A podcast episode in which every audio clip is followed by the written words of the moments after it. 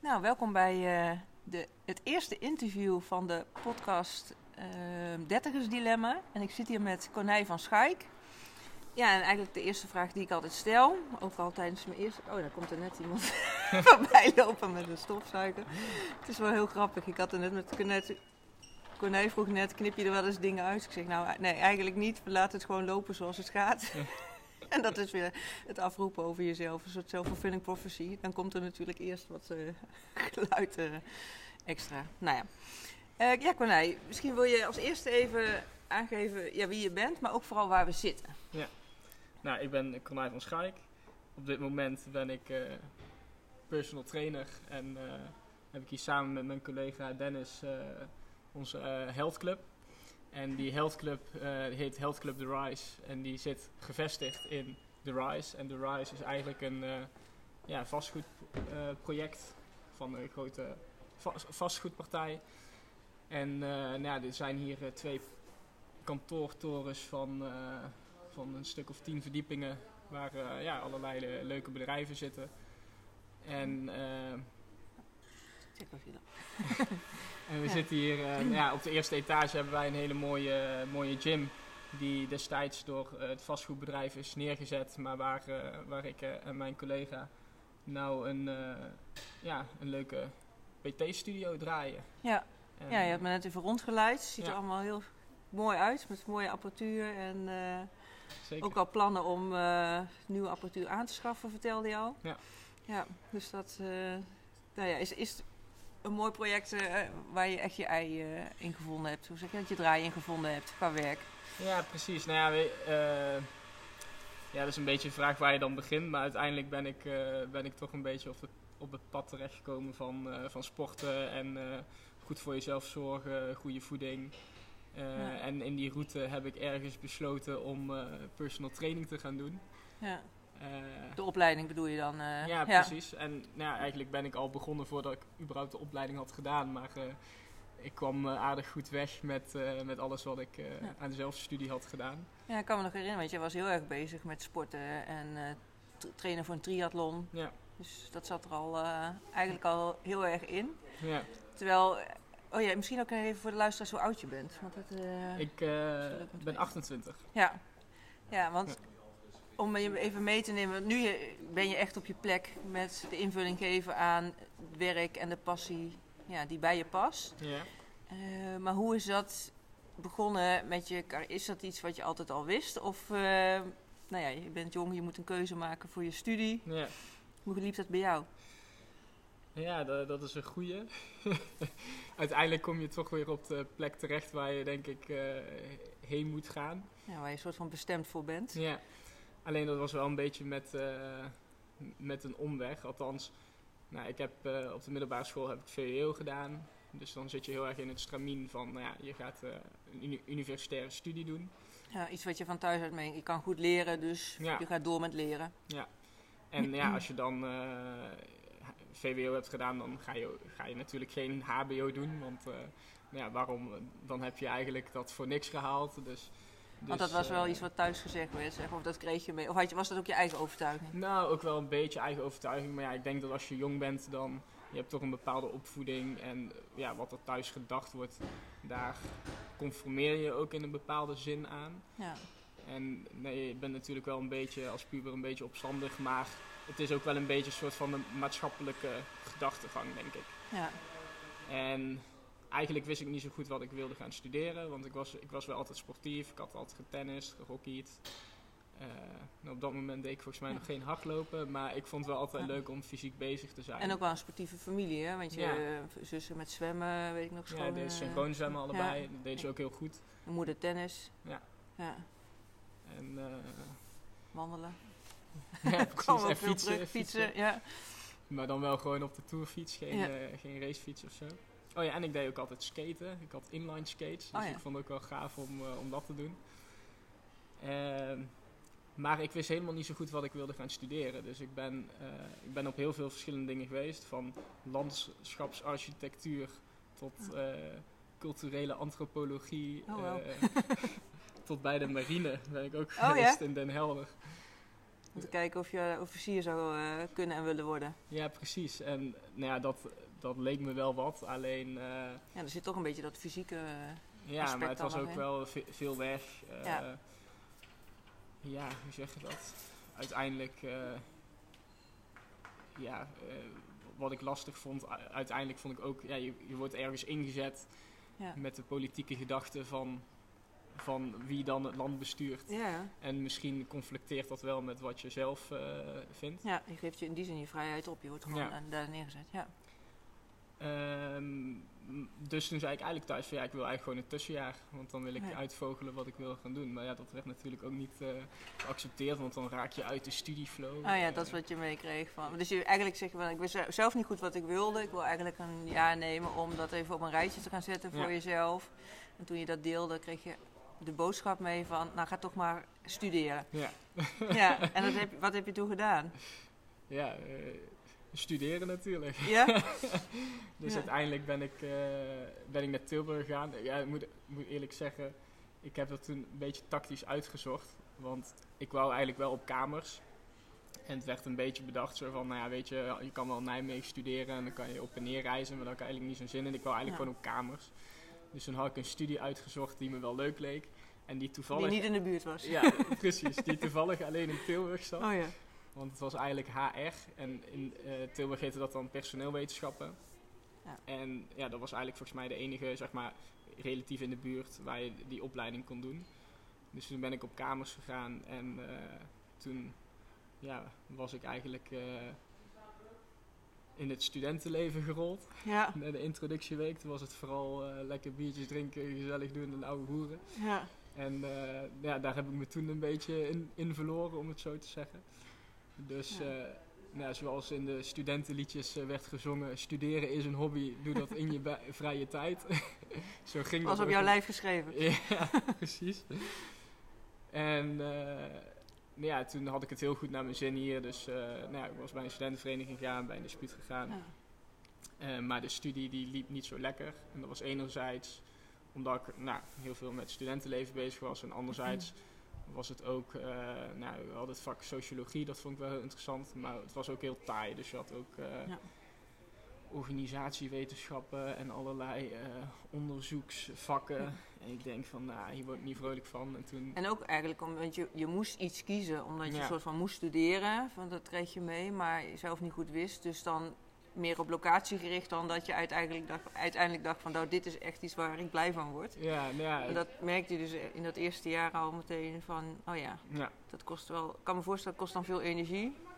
Of, Ja, of niet, zeker. omdat je vooral in de koek zat. dat weet ik niet. Nou, het was een beetje van beide. Ik was er natuurlijk, ik was van de middelbare school. Ik was een, ja, in het begin was ik wel redelijk, eh, hoe zeg je dat, fanatiek met studeren.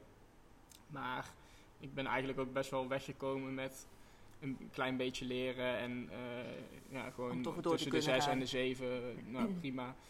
Eh, en daar kwam ik niet meer mee weg op de universiteit. Nee. Eh, ja, dus dat alles bij elkaar opgeteld was dat niet de beste uitkomst. Want heb je wel die opleiding doorgezet? Die, die nou, toen eigenlijk na een halfjaartje, na de eerste tentamenperiode, toen had ik net allemaal ja, vijf en een half en er zaten ook een paar viertjes tussen. En alle praktische opdrachten en projecten, dat ging eigenlijk altijd allemaal wel goed. En toen kwam er ook een beetje bij van, ja, weet je, al dat wetenschappelijke, dat, dat hardcore theorie, dat is niet mijn ding. Dus misschien moet ik dan toch maar op het hbo gaan kijken. Dus toen ben ik met een aantal mensen ben ik, eh, mee gaan lopen. Een paar jongens uit mijn dispuut en... eh, ja, ik weet al niet meer waar ik ben gekeken. Ik ben volgens mij ook bij HR gaan kijken op HBO dan toch ook. En ik was bij iemand anders gaan kijken bij commerciële economie. Ja.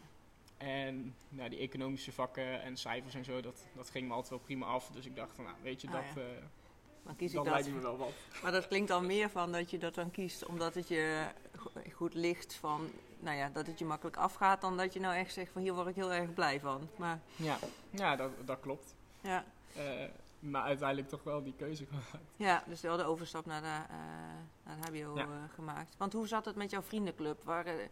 Want ook nog even, de, eh, de keuze was toen vooral ingegeven, zei je vanuit thuis. Oh ja, je hebt je VO, dus dan is het logisch dat je gaat studeren. Maar Mhm. was dat ook een soort gemeenschappelijke deler met de vriendenclub waar je toen in zat? Of werd daar, waren er ook andere signalen? Ehm, nou ja, iedereen van mijn vriendengroep in Venra die ging inderdaad ook studeren. En het was ook wel redelijk uitgewaaierd. Dus eh, de ene die ging lucht- en ruimtevaarttechnologie in Delft doen. eh, de andere geneeskunde in Nijmegen. Weer iemand anders technische natuurkunde in, Wel allemaal universitair gericht. Ja, eh, in ja. Eindhoven. En een andere maat van mij die ging dan wel fysiotherapie doen. En ja, dat vind ik, vind ik achteraf gezien was dat ook heel leuk geweest. Heel Ja. interessant. Maar eh, Ja, kwam Ja. toen niet in je, in je op. het zat niet in het systeem. Nee, het zat niet in het Nee. systeem. Nee, dat is ook wel iets dat...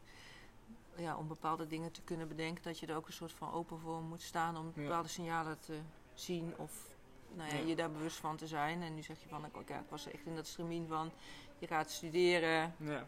Ehm, want toen zei je al van, hé, hey, dus ik sportte al wel wat. Want we hebben, spreken elkaar natuurlijk, eh, we hebben elkaar even voor dit, dat de opname startte, Ja. elkaar al gesproken. En toen zei je ook wel van, hé, hey, dat sporten zat er toen eigenlijk al wel in. Maar dan kreeg je ook een bepaalde boodschap van, van thuis, eh, volgens mij. Ja, ja, precies. Nou ja, thuis werd ook wel gezegd, ja, in de sport kan je natuurlijk geen, eh, geen droge boterham verdienen. En. Ik moet zeggen, daar lag sowieso volgens mij heel erg de focus op. Niet, niet per se van eh, wat vind je leuk, waar ligt je passie, maar meer wat zijn de eh, baankansen of zo. Ja. Maar misschien is dat ook een beetje een generatiedingetje dat, Ja. eh, nou ja, dat de generatie van, van, van mijn ouders en misschien van meerdere dertigers, dat die zijn opgegroeid na de, eh, ja, Ja, kies een soort kies voor zekerheid. Ja. Van dat je zeker weet, kies iets waar je later werk in kan vinden. Dan misschien iets te doen. En dan later erachter te komen van, oh ja, maar hier kan ik inderdaad mijn brood niet mee verdienen. Ja. Wat altijd nog de vraag is of dat zo is natuurlijk. Maar ja, precies. Nou ja. ja, eh, kijk, nu als, eh, als zelfstandig ondernemer, dan, eh, dan moet je je eigen weg toch wel vinden.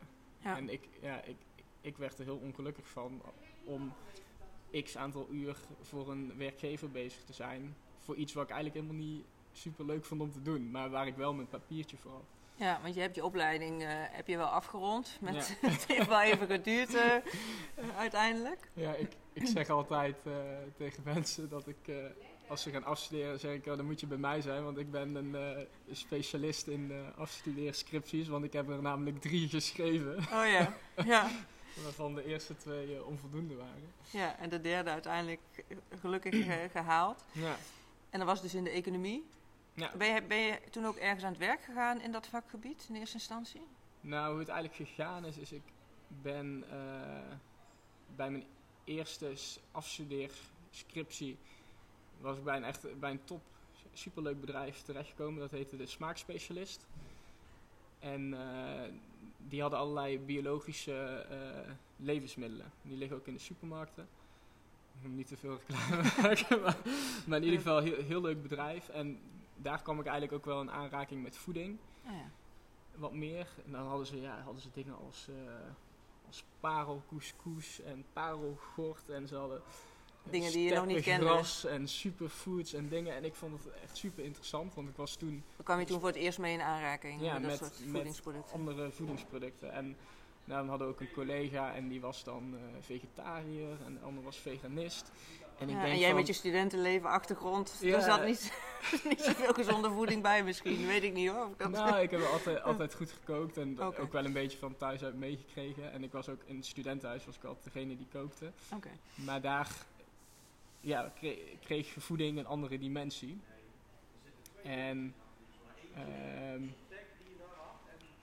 ja, vanuit daar eh, die ervaring opgedaan. En ik mocht ook mee naar een beurs in Duitsland, de grootste biologische beurs.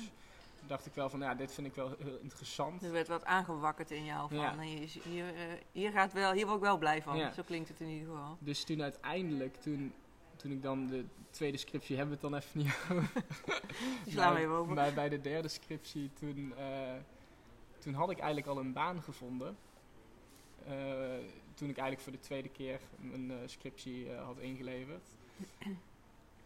Eh, dus toen ben ik wel gaan werken. En ik ging werken bij eigenlijk een oud-oom van mij. Die, eh, die, eh, die had wat vastgoed.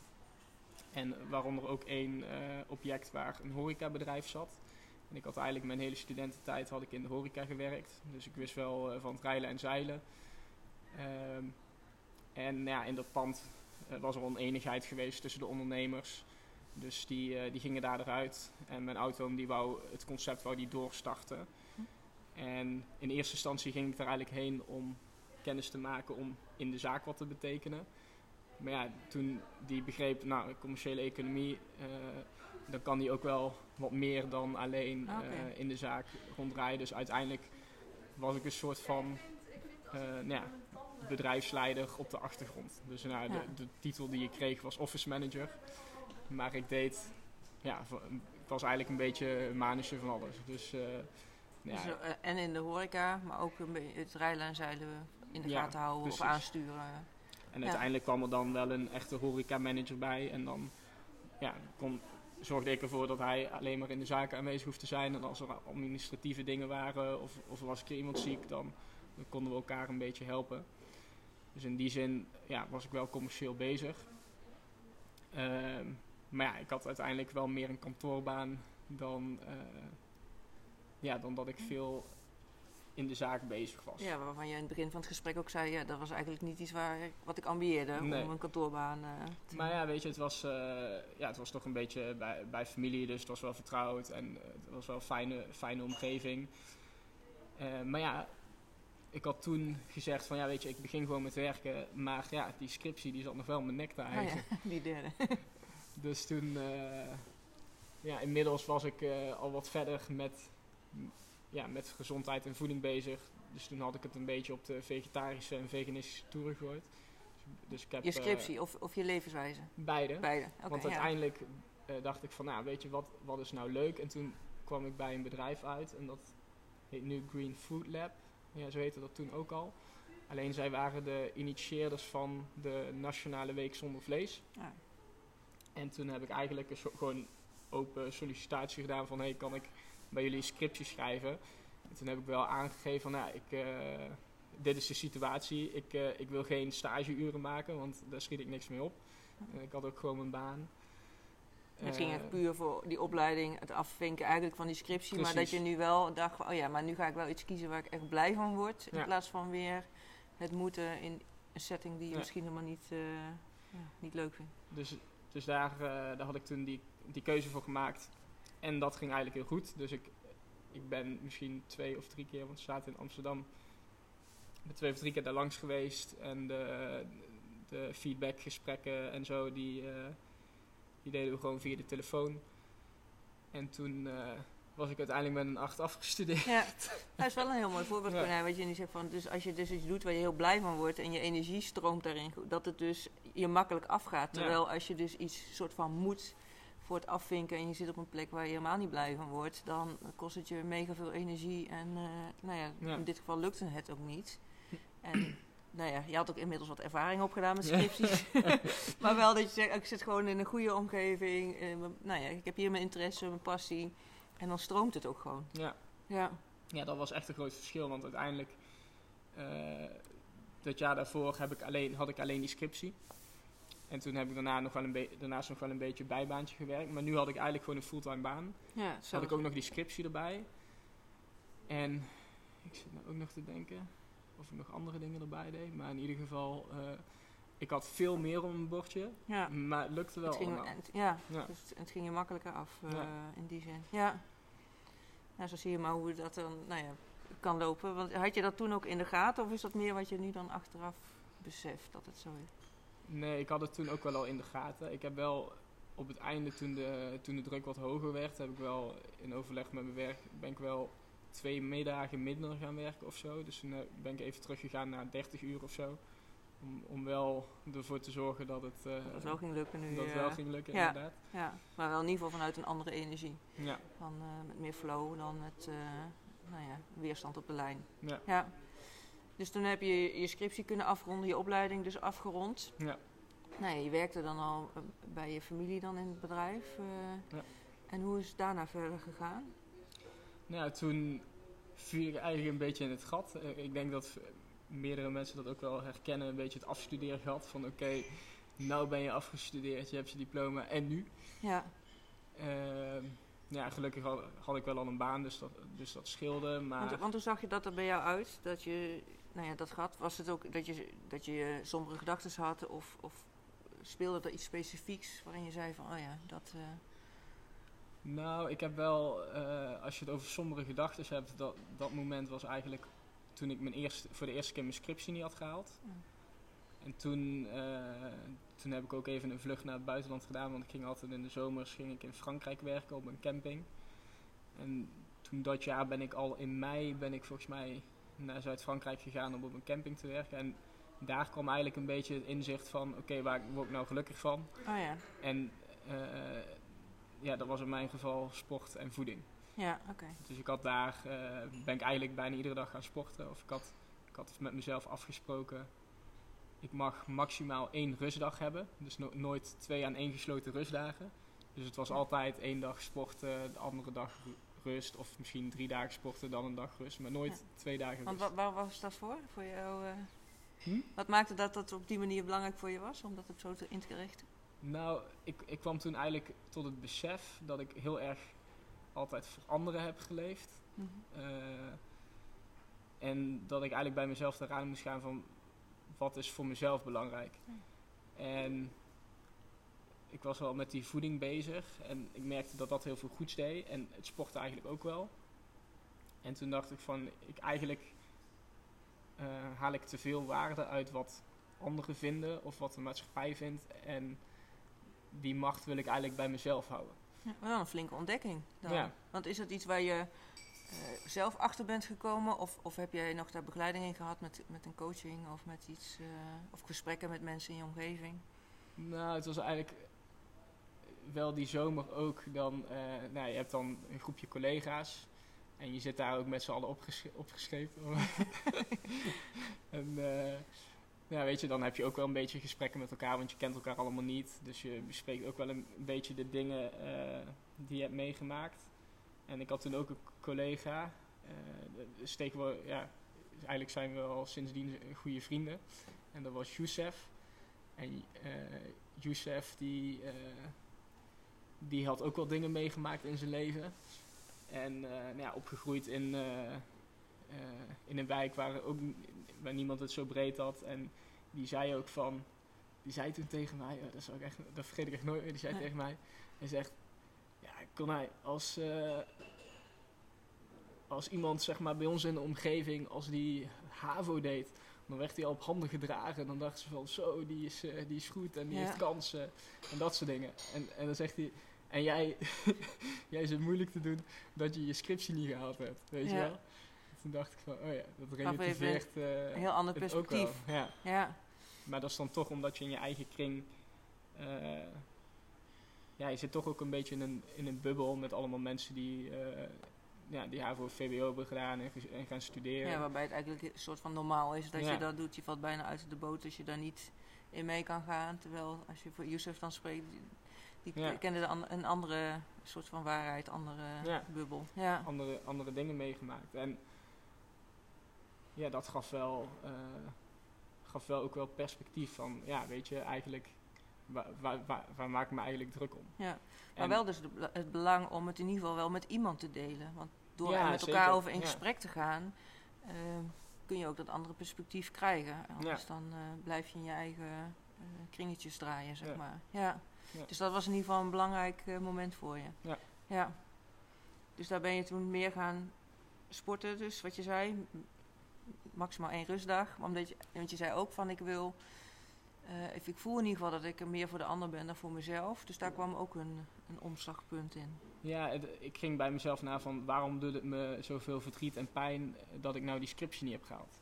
Oh ja. En het, het kwam ook wel, ja, het was ook echt heel naar gegaan, want het was mijn herkansing. En ik had er echt zo'n bittere nasmaak, omdat een van die, eh, een van die, eh, hoe noem je dat? Beoordelaars. Dus beoordelaars, inderdaad.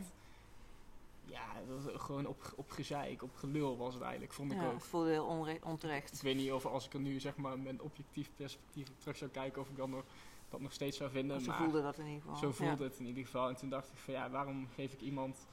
eh, ja, het voelde een soort alsof ik mijn macht afgaf of zo. Of mijn eigen, eh, mijn eigen waarde of zo. Of dat bij anderen lag. En dan denk ik van ja, het is eigenwaarde. Waarom ligt dat bij iemand anders? En Ja. kan ik daar zelf niet iets mee, zeg maar. Ja, want waarom laat, de vraag die je zelf dan stelde was: waarom laat ik me hier zo door onderuit halen? Ja. Eigenlijk door een negatieve beoordeling van wat dan ook daar de reden van was. Maar dat het dusdanig effect op jou, nou ja, dat je er over na ging denken van waarom doet dit zoveel met mij? Ja. ja. En toen, daar ben je dan voor jezelf mee gaan worstelen of gaan, ik, ik noem worstelen, want ik- dat vul ik dan in. Of in ieder geval over na gaan denken, gaan voelen hoe dat dan, de betekenisgeving daarachter. Ja, nou, ik, denk- ik weet niet of dat op. Dat is eigenlijk een beetje hoe ik het nou terug redeneer ook wel. En ik, ben, ik weet niet of ik op dat moment daar heel bewust van was. Maar dat is wel een proces geweest, zeg maar. Mhm. Ja. En, en hoe heb je daar je weg in gevonden? Want ondertussen ging het soort van leven door. Je we- werkte dan op die camping. Maar Ja, ja, je moet ook een keer, denk ik, dan terug naar wat dan verwacht wordt als het gewone leven, als ik het zo Ja. mag zeggen. ja hoe is dat gegaan? Ik zit even te denken, nou, in ieder geval die zomer toen, eh, ja, ik ben daar drie maanden geweest dan uiteindelijk. Ja, dus ook En echt toen kwam ik- helemaal uit je eigen omgeving, op een andere plek, andere Ja. sfeer, andere mensen. En eh, dat was wel grappig, want ik had, eh, op dat moment had ik volgens mij ook Instagram aangemaakt. En, ik, en toen had ik daar ook wel een beetje wat posts gedaan over, over sport en over gezondheid. En ik was toen ex- aan het gaan experimenteren met vegetarisch eten. En nou ja, dat had ik wel een beetje gedeeld en mensen hadden dat gezien. En ik kwam terug in, in Tilburg en toen, eh, toen werd dat ook wel positief ontvangen door mensen. Oh ja, En dat was, dat was overigens wel heel grappig. Ik had, ik had dan een beetje zo'n patserige foto gemaakt. van, je, van, jezelf, Van mijn bovenlijf en, eh, en, een, en een wortel eh, in mijn mond. Omdat, om een beetje, een, een- een beetje eh, ja, hoe zeg je dat? Om, omdat ik er in de beschrijving had ik ook iets over het, over het eh, vegetarisch eten. En nou, dat ik me daarin verdiept had. En dat mensen daar, dat eigenlijk een beetje... eh, toen zat dat echt nog een beetje in een verdomhoekje. Ja. We hebben het over zes, zeven jaar geleden, denk ik. Ja, een beetje de grijze wollen sokken eh, Ja. hoek of zo nog. Ja. En eh, nou ja, vanaf dat moment eh, werd ik Carrot Corrie genoemd. maar dat voelde een beetje als een geuzennaam, weet je Oké, wel. ja. Dus, eh, want ja, Mensen zagen jou als voorbeeld van, oh ja, je kan en met sporten en met dus vegetarisch eten wel heel veel bereiken. ja. Eh, ja, en die lijn heb ik toen eigenlijk doorgezet. En ja, ik, toen dacht ik van, ja, weet je, ik ga wel een nieuwe, nieuwe scriptie zoeken. En toen ben ik bij mijn bijbaan voorheen, eh, bij Horeca Uitzendbureau, doen horeca, ben ik die scriptie gaan schrijven. En toen ben ik ook wel weer een beetje gaan werken. Maar ergens viel ik ook weer een beetje terug in het studentenleven. ja, dat was toen de tweede scriptie. Ja. Ja. ja. En nou, toen ben ik voor het dispuut ben ik wat taken gaan doen, want ik had toch genoeg tijd. Ja. Eh, ja, en toen dacht ik van, dit gaat allemaal wel lukken. ja. En nou, En wat dan- gebeurde er? dat lukte dus niet. Nee. En ja, ja, hoe de rest ging, dat hebben we net verteld. Van dat ik toen uiteindelijk toch ben gaan werken en dicht bij mezelf ben gaan zoeken.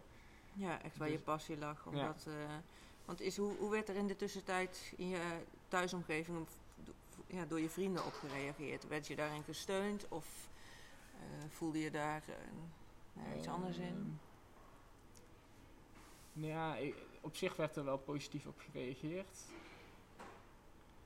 Ik heb wel ook vrienden die, of ja, vrienden, dispuutsgenoten, die dan bijvoorbeeld tegen mij zeggen, ja, allemaal onzin dat ve- vegetarisch eten. Iedere keer als jij geen vlees eet, dan eet ik dubbel zoveel. Oh ja. En ja. dat, dat echt dan, ja, weet je. Maar ik denk dat dat is dan een beetje de, een beetje omgein, zeg maar.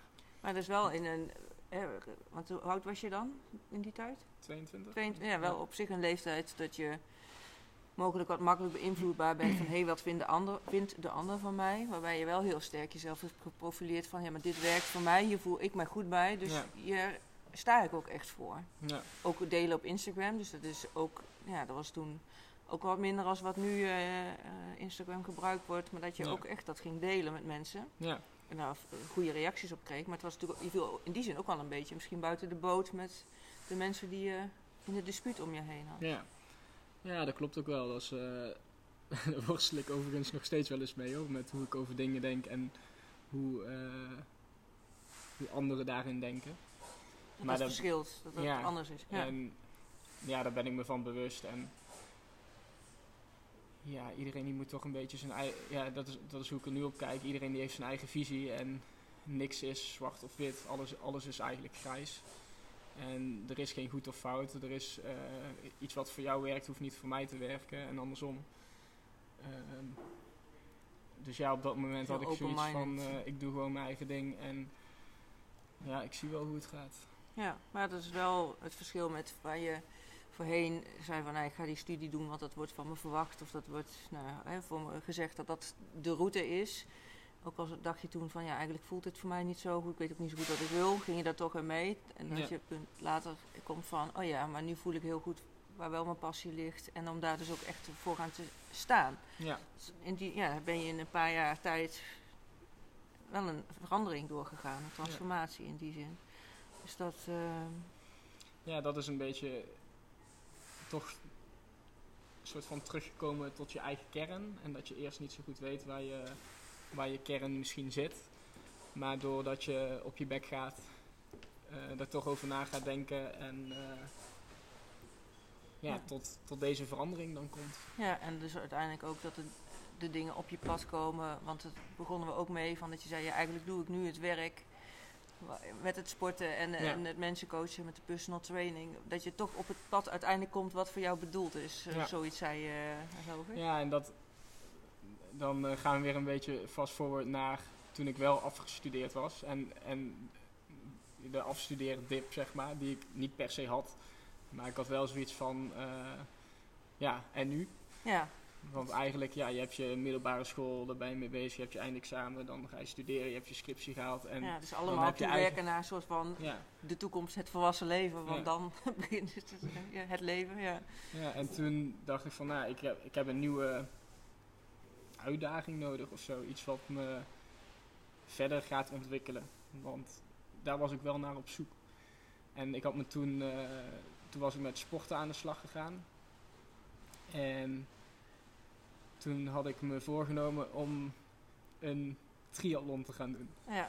Want Ja, en dan even voor de, een volledige triathlon, hè? Niet, niet eh, een achtste of een, de- eh, weet ik veel wat, een halve of zo, maar... Nou, het wa- was eigenlijk zo, ja, het klinkt misschien heel stom, maar een, een achterneef van mij die had een marathon had die gedaan.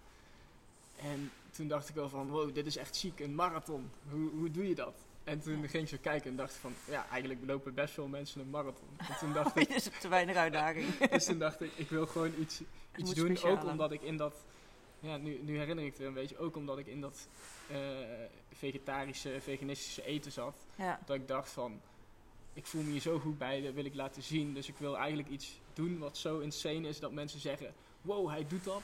Terwijl Ja. dat hij geen dierlijke dingen eet, hoe kan dat? Weet ja, wel? ah, ja. Dat, Dus echt een dat was eigenlijk mijn, voor eh, anderen eh, willen zijn. ja, Ja, en nou, terwijl dat ik daarmee bezig was, had je ook die documentaire Game Changers. Die staan Netflix, op. Netflix. Eh, en dat was eigenlijk mijn gedachtegang, dat Ja. ik zoiets wilde doen. Alleen Ja. ja, toen werd het al, een beetje, daar hadden meer mensen zo over nagedacht. maar ja, op zich daar moet je, moest je dan wel al echt mee in aanraking komen. Want niet iedereen zoekt per se zo'n documentaire. Nee, dus ik kan me wel voorstellen als jij dat gaat delen op Instagram, dat je wel mensen bereikt Ja, zeker. eh, zeker. die a- dat anders niet zouden hebben geweten. Ja. Maar, En toen is het eigenlijk heel grappig gegaan, want toen was ik daarvoor aan het trainen. En ik ging iedere ochtend eh, ging van 7 tot 8 ging naar de sportschool hier in het centrum in Tilburg. En daar eh, nou, ging ik gewoon mijn, training doen. En ja, het was altijd wel grappig, want op een gegeven moment als je daar dagelijks komt, nou, mensen vaste patronen, dus een beetje dezelfde mensen altijd aan het trainen. En je maakt wel eens een praatje. En toen op een gegeven moment toen kwam, er, eh, kwam er een man naar me toe en die zegt, eh, ja, sorry, mag ik wat vragen? Want ik zie dat je hier altijd zo, zo lekker bezig bent. En eh, nou ja, ik ben nou ook al een, eh, een tijd aan het trainen. Alleen ik merk eigenlijk niet zo'n vooruitgang. ah ja. Eh, heb jij misschien tips of kan je Dus misschien een soort helpen? van uitnodiging om Ja. iemand daarin te begeleiden. Ja. En nou, toen ben ik die uitdaging aangegaan. Ik zeg, Maar nou, toen had je zelf nog niet bedacht dat die personal training... Nee, nee, was oké. dus echt een zaadje wat geplant werd door die vraag van die meneer. van die en, en omdat ik gefocust was op die Ironman. Dus ik dacht, ik moet super fit worden. Ja. Dus, eh, nou, dus ik eh gezegd van, nou, dat is goed. Dus eh, ik ben naar huis gegaan, nou, een beetje een trainingsschemaatje gemaakt. Ook een beetje gekeken wat hij kon. Ja, maar dan moest je allemaal uitzoeken, want daar had je nog niet Ja. een achtergrond in. Of voor jezelf dan wel, maar niet om het voor iemand anders te doen. Precies. Ja. Dus nou ja, weet je wel, de, een beetje de, de standaard dingetjes uitgepakt. En ik had die zomer in Frankrijk had ik ook geen sportschool. Dus ik deed eigenlijk heel veel op, op lichaamsgewicht. Wat eigenlijk perfect is om, eh, om mee te beginnen. Dus er zijn dan heel veel, eh, voor de luisteraars, heel veel squats, eh, heel veel burpees. Oh ja. ja, leg raises, eh, jackknives, Ja, sprintjes, springen. dus, dus ook in die richting, ja, de, de beste man die, die ging eigenlijk alle apparaten af. En heel veel apparaten nou, zijn prima, maar het zijn heel veel isolatieoefeningen. Dus je, het is specifiek voor een specifieke sp- spiergroep. Ja. En je incorporeert eigenlijk niet die spieren. Dus het is wel goed om, eh, om, om te trainen.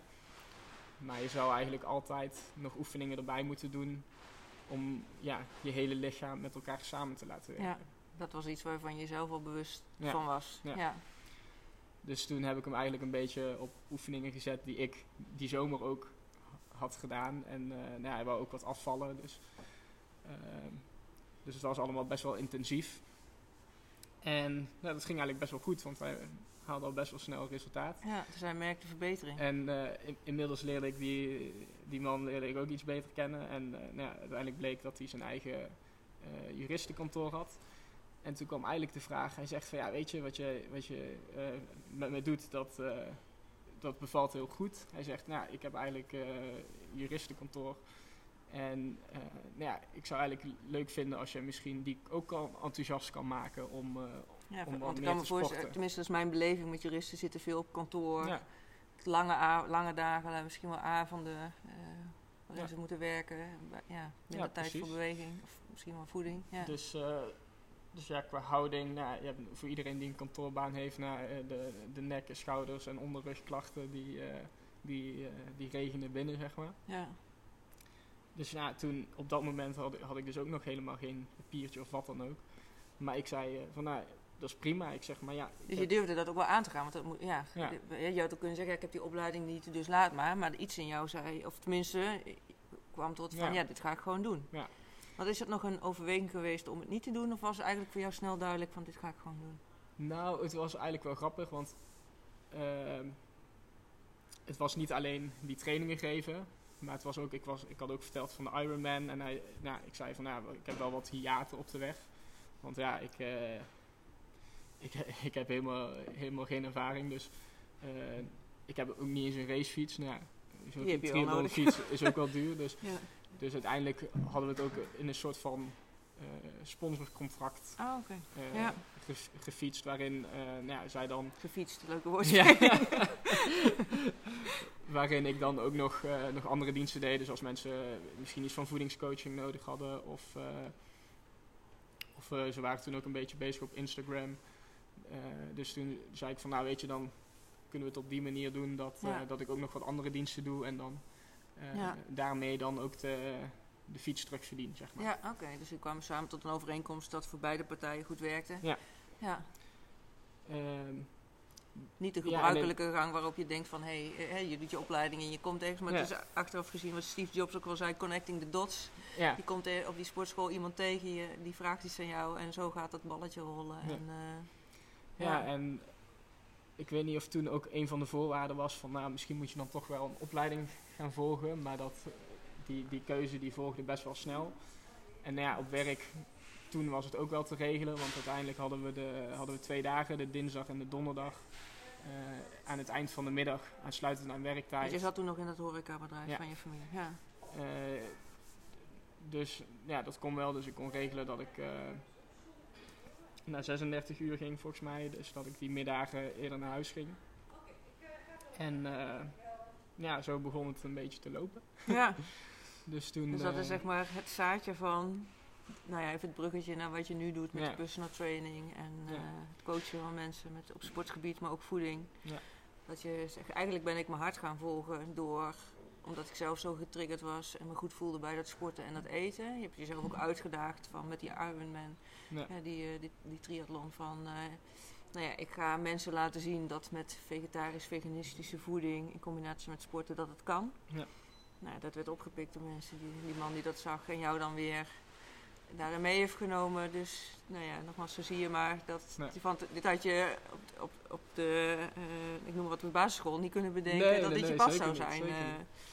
Ja, en wat, wat overigens wel leuk is, die man, eh, Jos, dat is, dat is nou gewoon echt een goede maat voor mij. En op dit moment ben ik hem aan het voorbereiden om ook een Ironman te Oh, gaan echt waar? doen. Een Ja, volledige ook? een halve. Oh, een halve. Oké, maar halve. ja, dan nog... ja. Dus, eh, dus dan is het circus ook weer om. Dus Ja. dat, dat is ook wel weer eh, heel leuk dat, dat, dat ik dat nou mag gaan doen. ja, om hem daarin te coachen en te begeleiden. Dus van in, in eerste instantie helpen van... Hey, hoe kan ik meer profijt hebben van mijn standaard oefeningen? Dat Ja. werd een heel programma. En nu zelfs een halve Ironman. Ja. Ja. ja.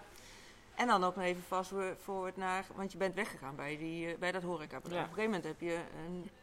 Ja, op een gegeven moment toen had ik die eh, opleiding gedaan. En nou, die had ik goed afgerond. En nou ja, via die opleiding, dus dat is ook weer grappig, leer je ook weer mensen kennen. Ja, En zo zat er ook een dame, eh, Petra, en die werkte bij Enforce.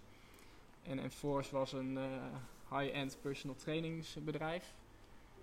En eh, via haar kreeg ik op een gegeven moment een berichtje van... Hey eh, wij zoeken eigenlijk nog een collega in, in Tilburg. Is dat misschien iets voor jou? Dus toen ben ik daar in eh, gesprek gegaan. En dat klikte eigenlijk wel goed. En toen kon ik daar eh, in loondienst gaan.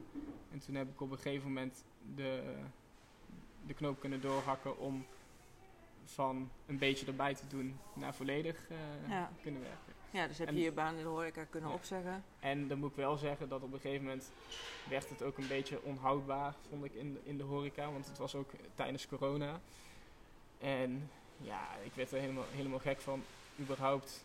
De hele Oh. hysteriek, ja, ik heb, ik heb me er mening over, dus, Ja. over hoe het toen allemaal gegaan is. Maar ja, voor de horeca was het natuurlijk ook echt, eh En het is echt ook een tijd dicht moeten gaan ook nog eens. En Ja. ja, er was, er was voor mij niet zo heel veel te doen, behalve allemaal kijken wat de overheidsregelingen en subsidies en we- weet ik veel wat allemaal was. Nou ja, Ja. daar werd je niet, niet vrolijk van. Je wil Ja. gewoon bij een bedrijf werken wat, wat loopt en eh, waar je van meerwaarde kon zijn.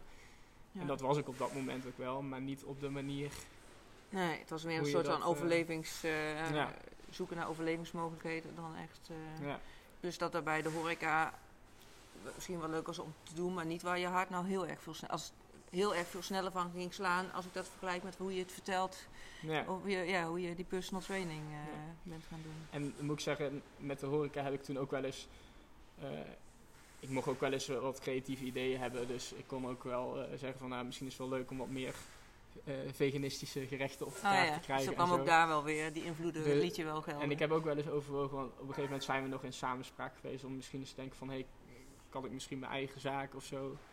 Ah ja. Op mijn, mijn eigen concept erin zetten. Dat had me ook leuk geleken. Alleen dat was ook niet de tijd en het moment ervoor. Nee, en Dus, toen eh, ondertussen liep het, dat pad zeg maar, met die man die je tegenkwam van, eh, van dat sporten, waardoor dit soort van uitgegroeid is Ja. naar waar je nu staat. eh. Ja. ja. En dan nog even, eh, dus ik denk dat dat bijna het laatste sprongetje is in ieder geval in je carrièrepad. Want toen in eerste instantie zat je in loondienst Ja. bij een sportgebeuren, Ja, zeg Ja. maar, hoe noem je dat? Nu ben ben je zelfstandig ondernemer. Ja. Dus daar, zit, daar is ook nog een ontwikkeling geweest. dat is ook nog een ontwikkeling geweest inderdaad. Nou ja, weet je, ik... ik je had- bent pas 28. Ja, ja, weet je, de ene is, eh, die begint het misschien als hij student is nog en de ander komt later. En eh nou, Ja. jij zelf eh, begint nu eh, ja, met klopt, je ik ben eigen 44. coaching. Ja. Dus eh, iedereen heeft zijn eigen tijdspad. En bij mij was het tijdspad zo, nou ja, ik had wel al mijn ZZP-status, zeg maar, omdat ik al die, eh, die bootcamps gaf. En dat deed ik er overigens nog steeds naast. Dat was ook wel de afspraak die ik had toen met mijn, eh, met mijn baas. En ook wel met de gedachte, eh, hoe zeg je dat, om dat misschien ook een keer samen te, samen te trekken, dat ik dat in zou brengen of zo. Alleen, eh, toen ben ik ook, eigenlijk ook nog via een oude stagebegeleidster, waar ik destijds voor mijn opleiding wat stageuren kon draaien, ben ik via, bij mijn nieuwe collega eh, Dennis terechtgekomen, ja, waar je nu mee werkt. Hè? waar ik nu ja. mee werk. En eh, nou ja, daar ben ik toen eigenlijk ook een beetje een samenwerking mee gestart. En die eh, samenwerking heeft er ook een beetje toe geleid dat ik op een ander pad kwam. Want ik heb op een gegeven moment, had ik je net al verteld, had ik de keuze van, nou ja, weet je, eh, het bedrijf waar ik werkte, die vroeg eigenlijk van, nou, wil je misschien ook eh, eh, bij het bedrijf erbij Ja, dan kon komen je franchise, en, het eh, franchise nemen Ja. worden, of, of op een andere pad. Ja, met Dennis. Met mijn ja. Dennis, waar ik toen ook al voor werkte, om daar misschien die kant op te gaan. En nou ja, hij, hij was zelf, zat hij al ruim tien jaar in het vak en is ooit, ooit begonnen met een Fit 20 studio, Ah, ja. wat ook een franchise formule is.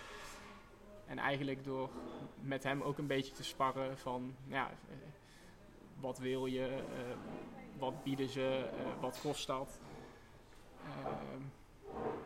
Ja, voel je je daar prettig mee? Toch een beetje gaan denken van, nou weet je, ik, ik vond het een heel tof bedrijf. Eh, toffe franchise formule, eh, hele leuke mensen, eh, ja, gepassioneerd, ook wel high-end. Dus ja, Dus ergens Van- past het wel bij je. Het- en- het maar Dennis stelde wel. wel een paar vragen aan jou waarvan je ging kijken. Oh ja, Ja. ging overwegen wat, wat past het beste dan. Ja. En nou ja, eigenlijk door het klantenbestand wat ik toen eigenlijk al op mijn eigen zelfstandige basis had, in combinatie met wat, wat ik erbij kon doen via Dennis, dacht ik van ja, weet je, als ik nu de keuze maak om eh, te zeggen ik ga gewoon volledig voor mezelf, dan, eh, ja, dan kan ik dat gewoon trekken qua inkomen. Ja, Dus waarom zou ik dan die moeilijke keuze maken om voor die franchise te gaan? En op dat moment was er ook veel onzekerheid, want het was nog een beetje corona, corona, ja. en die overheid die eh, beetje gek in hun hoofd. eh, Ja. die, ja, met allerlei regels en, en eh, ja, precies. je Dus, dus je dacht van ja, weet je, vandaag is het zo, maar het kan morgen kan het anders Ja, zijn. dus kon je geen pijl optrekken. En Ja. met die bootcamps eh, kon ik gewoon lekker buiten, dus het was in de open lucht. Dus dat was volgens de regels, kon Ja. dat ook allemaal. Ja, Ehm, dus toen heb ik uiteindelijk toch die afweging gemaakt. ja. Nou, en het pad wat je dan bewandeld hebt, in ieder geval als je dan de rode draad er een beetje uithaal, is dat je, hoewel je begonnen bent met echt te doen wat anderen van je verwachten, oh ook een beetje maatschappij eh, eh, verwacht van, oh ja, je hebt die VWO gedaan, dus je gaat studeren, maar dat je wel je dingen bent gaan doen met voeding en sporten. En dat je dat vooral ook bent blijven doen. Dat zich steeds verder uitgroeide totdat je op het punt kwam van... hé, hey, ik kan nu kiezen voor eventueel die franchise of die, mijn eigen bedrijf verder, verder opbouwen. En Ja. eh, dat het ook ruimte gaf om die stap te kunnen zetten. Ja. Dus doordat je ook steeds... Nou ja, wel je hart hebt gevolgd en dingen bent gaan doen, dan maar afwachten van, oh ja, eh, kan dat wel? Of Ja. eh, ook, ook al coaching gaan geven, sportcoaching. En, en terwijl je nog niet de opleiding hebt gedaan, je zag wel die mogelijkheden en blijkbaar ook het vertrouwen om dat dan wel te gaan doen. Ja, Ja, want ja, hoeveel mensen zullen niet denken, oh ja, maar er zijn altijd zoveel redenen om iets niet te doen. ja. En dan met het risico dat je later denkt, oh had ik maar. Terwijl jij hebt, als ik het zo terughoor, in ieder geval wel dat soort dingen steeds aangepakt. Ja. ja, dat klopt. Ja, Maar dat is ook, ja, eh, als ik er zo aan terugdenk, dan denk ik van ja, som- sommige dingen zijn ook gewoon een blessing in the sky. En zo, zo voelt het ook wel dat je op bepaalde momenten in situaties komt waar je die mogelijkheid hebt van het tegenkomen van iemand die jou om hulp vraagt. En dat je elkaar kan helpen. eh, Ja. En dat je ook weer via via iemand anders tegenkomt ja. die ook weer andere zaken van het spectrum laat zien. En dat je dan toch je eigen keuze kan maken van hé, hey, wat ga ik doen? Nou, en dus wel een keuze maakt om het te gaan doen. Dus, Ja. hè, want je, veel mensen zullen voor het soort van veilige kiezen van, oh ja, maar die opleiding heb ik nog niet. Misschien moet ik dan wel eerst die opleiding gaan doen en Ja. dan pas die coaching ingaan. Je hebt steeds wel gezegd van, oh ja, maar dit voelt heel goed bij mij, dus dit ga ik gewoon nu doen. En dan komt dat later wel, bijvoorbeeld die opleiding. Ja, misschien is het ook wel een beetje de praktische instelling die ik heb. Want ja, hoe zeg je dat? Dingen gaan zoals ze gaan. En ik ben er inmiddels ook wel door mijn stages achtergekomen dat soms heb je het idee dat als je bij een bedrijf zit, dat alles helemaal professioneel is en afgekaderd en dat het systeem precies werkt zoals Ja. het hoort te werken. Maar ja, jij zult ook wel eh, met jouw levenservaring weten dat nergens gaat alles perfect. En eh, je kan liever, ja, ik, ik ben echt van mening, je kan beter iemand hebben die misschien geen opleiding of zo iets voor, voor iets heeft, maar wel gepassioneerd is en ervaring heeft. Ja.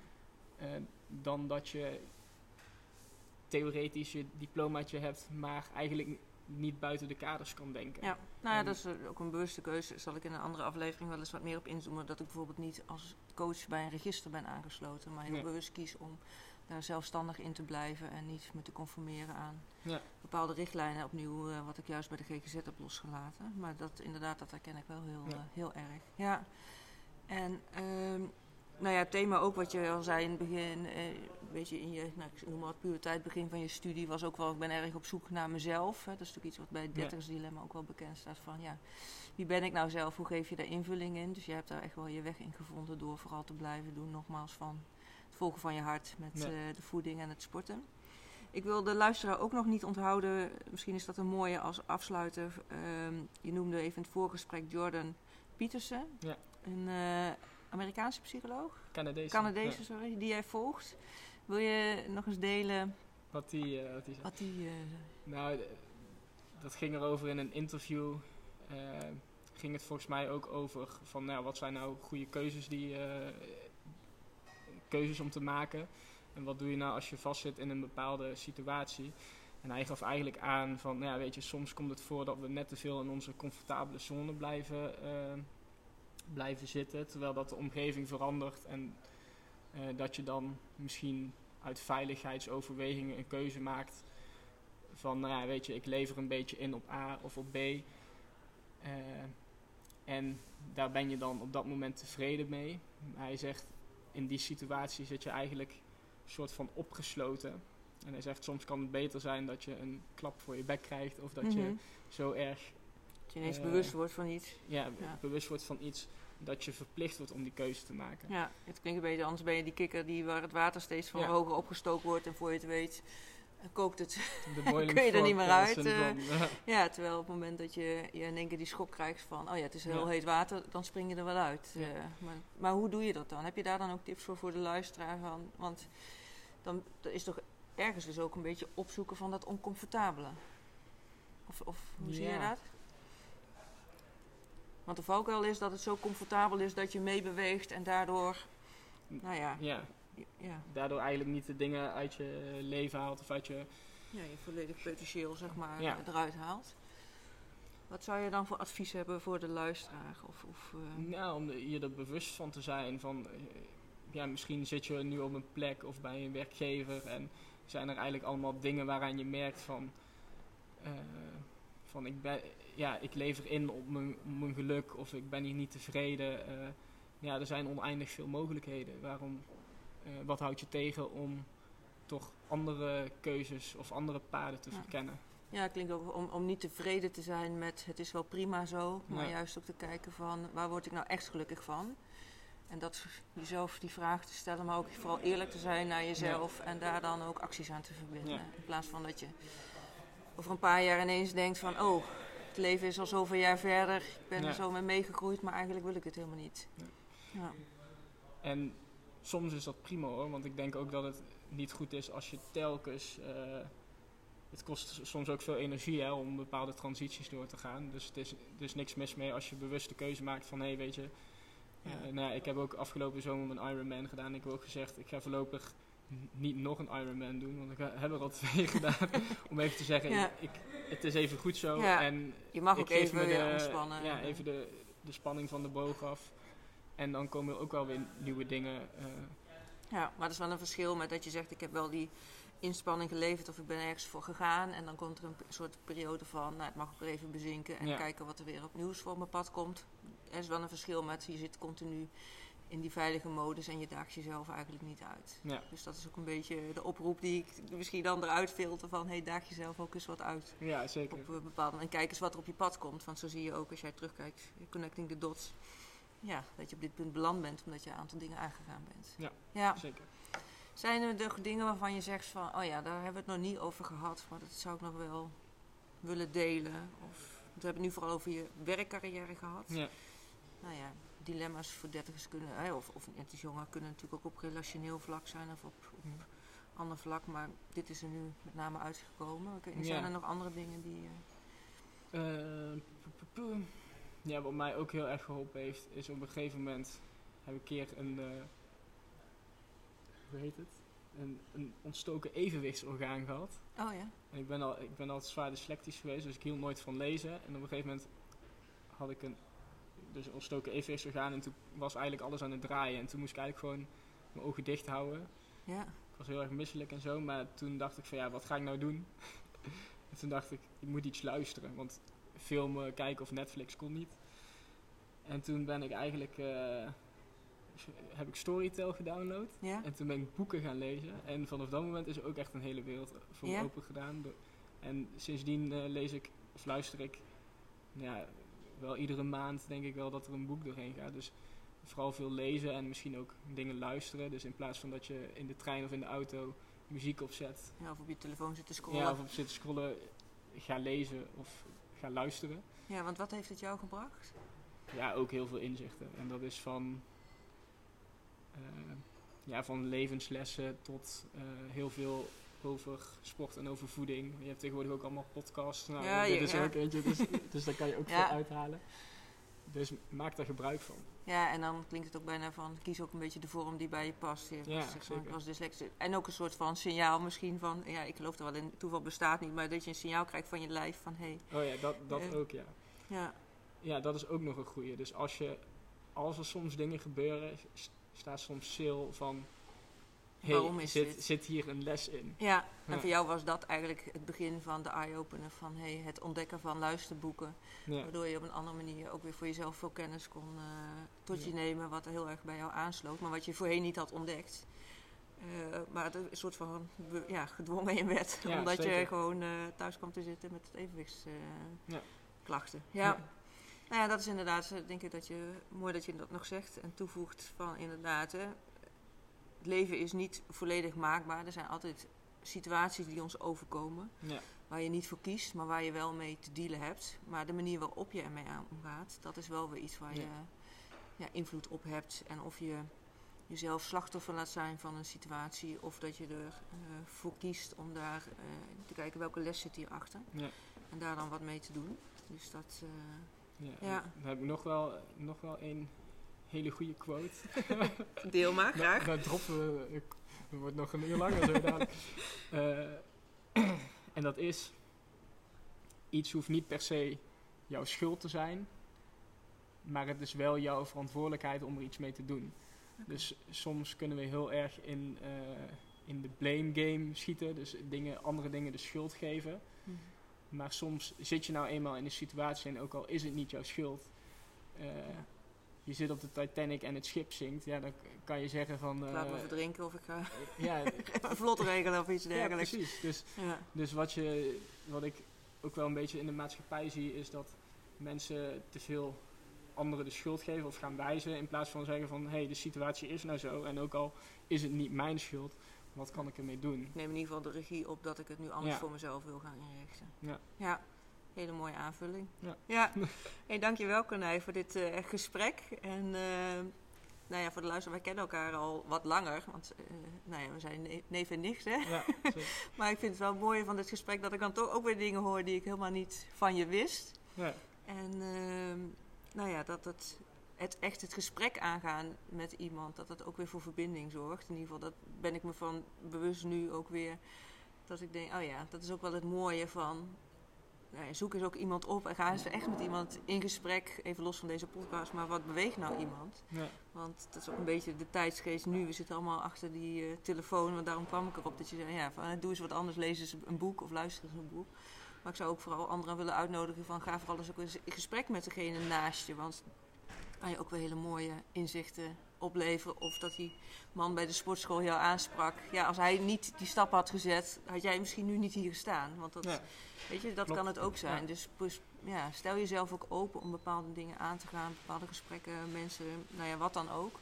Want je weet soms gewoon niet hoe eh, het leven gaat lopen. Wat het eh, allemaal kan, eh, kan brengen. Welke deuren ervoor open gaan. Dus nou ja, dan wil ik die zelf nog even aan de luisteraar meegeven. Dan ga ik het nu hier afronden. Dankjewel voor het luisteren allemaal. En eh, nou, net eh, 59 minuten. En, Ja, eh, ja. eh, dus heel mooi. eh, ik zei het duurt ongeveer een uur. Ja. Dankjewel voor het luisteren mensen. En eh, ik spreek jullie in de volgende aflevering.